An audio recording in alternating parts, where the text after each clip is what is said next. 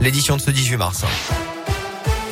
Et à la une de l'actualité, quel impact économique de la guerre en Ukraine sur la vie des Français Dès le début du conflit, le 24 février, les prix des carburants ont flambé en France avec la barre symbolique des 2 euros le litre qui a été franchie ces derniers jours.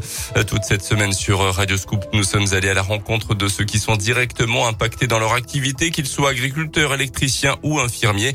Zoom aujourd'hui sur une profession qui n'a pas été évoquée dans le plan de résilience du gouvernement, les taxis. Nicolas dirige une société de taxis dans la région avec deux berlines dans son parc de véhicules. Euh, pour l'heure, il compte sur sa trésorerie pour amortir le choc, mais il doit parfois refuser certaines courses qui ne seraient pas assez rentables. On l'écoute.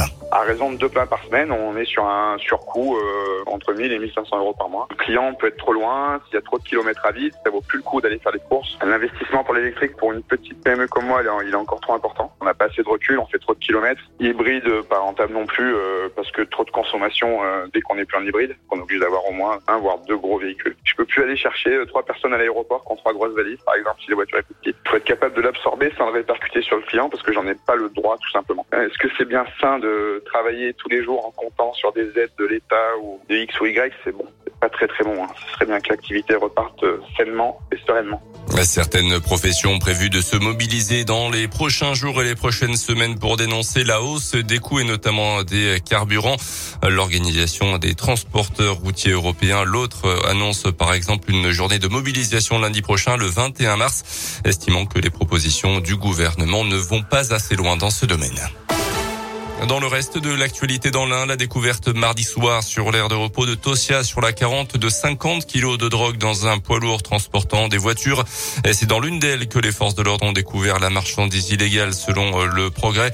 Le chauffeur originaire de Lituanie venait d'Espagne. Il a été remis aux gendarmes de Bourg-en-Bresse puis placé en garde à vue. Mais l'enquête n'a pas permis de démontrer qu'il était au courant de la présence de la drogue à bord. Elle a pu être dissimulée à son insu.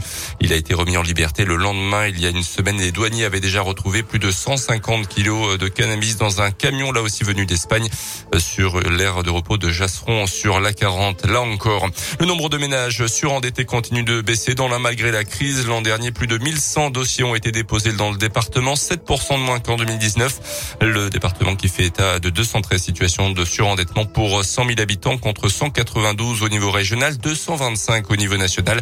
Les derniers chiffres montrent que la crise du Covid n'a pas eu d'impact sur la santé économique des Indinois les plus à risque. En foot, Lyon qualifié pour les quarts de finale de la Ligue Europa. Match nul hier à domicile, un partout face à Porto. A suffi au bonheur des joueurs de Peter Bosch qui l'avaient emporté un 0 match aller la semaine dernière au Portugal. Ils connaîtront leur adversaire en quart de finale à la mi-journée lors du tirage au sort. Le FBVP joue de son côté à Sedan ce soir à 19h.